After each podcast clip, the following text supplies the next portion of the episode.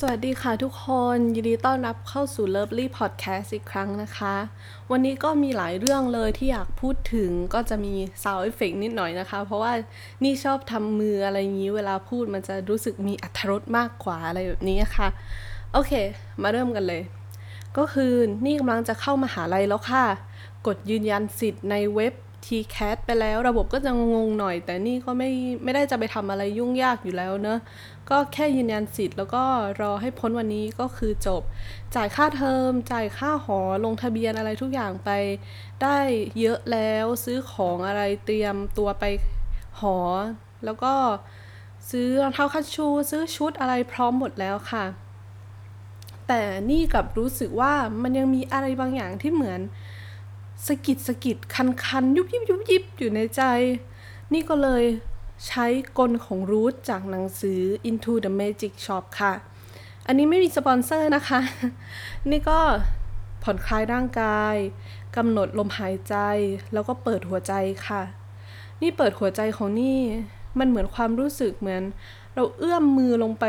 ในที่มืดเพื่อควานหาหัวใจของเรา นี่สัมผัสถึงมันได้ค่ะ มันกำลังเจ็บปวดอยู่ นี่เคยสัมผัสถึงมันได้แล้วเมื่อสองสามวันก่อน แต่นั่นก็แค่นั้น นี่แค่แตะถึงมันได้แล้วรู้ว่ามันเจ็บ แต่วันนี้นี่เปิดหัวใจออกมาค่ะ และนี่พบว่า ด้านในหัวใจมีเหมือนจักรวาลเต็มไปด้วยดวงดาวต่างๆ นานาสวยงามมาก และที่ข้างในนั้นนี่ถามมันว่า การไปมหาลัยคือคำตอบหรือเปล่า มันตอบกลับมาว่าไม่ค่ะ นี่สับสนมาก อ้าว แต่จะถอนตัวตอนนี้ก็สายเกินไปแล้วไหมจ่ายค่าเทอมไปแล้วตั้งหมื่นห้าแล้วก็ไหนจะค่าหอพัก แล้วก็ชุดอะไรต่างๆที่ซื้อมาแล้ว นี่เลยลองมาคิดอีกทีค่ะว่า สิ่งที่นำทางนี่อยู่ตอนนี้สิ่งที่นี่ใช้แตะไปสัมผัสโดนมันไม่ใช่หัวใจที่เต็มไปด้วยความหวังที่เต็มไปด้วย ความพร้อมมันคือหัวใจที่เจ็บปวดเลือดออกรวดร้าว มันทุกคนจะเชื่อถือคนที่เจ็บปวดให้นำทางเราออกไปออกศึกหรอคะ ไม่นะ นี่ไม่เชื่อนะ นี่พบว่าหัวใจนี่มันเจ็บปวดอยู่จากบาดแผลที่ ถ้าจะให้บรรยายในวิดีโอนี้ก็คงจะยาว นี่จะเก็บไว้ในพอดแคสต์หน้านะคะ ก็คือหัวใจนี่มันเจ็บปวดอยู่จากบาดแผลที่นี่เพิ่งเปิดมันออกมา นี่พบว่านี่ไม่อยากใช้ชีวิตด้วยความกลัวบาดแผลนั้น นี่จะลองเสี่ยงค่ะ นี่ตัดสินใจ ให้ความหวังนำทาง ความหวังที่ว่าชีวิตของนี่จะดีขึ้นได้มากกว่านี้ ความหวังที่ว่า ความสนุกและความสุข ความตื่นเต้นและ passion ที่แรงกล้ากำลังรอนี่อยู่ นี่จะไปตามนั้นค่ะ นี่จะก้าวเดินออกจาก safe zone ที่เรียกว่าบ้าน ก้าวไปสู่การใช้ชีวิตท่ามกลางคนแปลกหน้า ทุกอย่างมันมันจะใหม่ มันจะไม่คุ้นเคย มันจะยากค่ะ แต่นี่อยากทำ เพราะในความยากในความน่ากลัวในความน่าวิตกกังวล และมีความแพนิคเล็ก ๆ ของนี่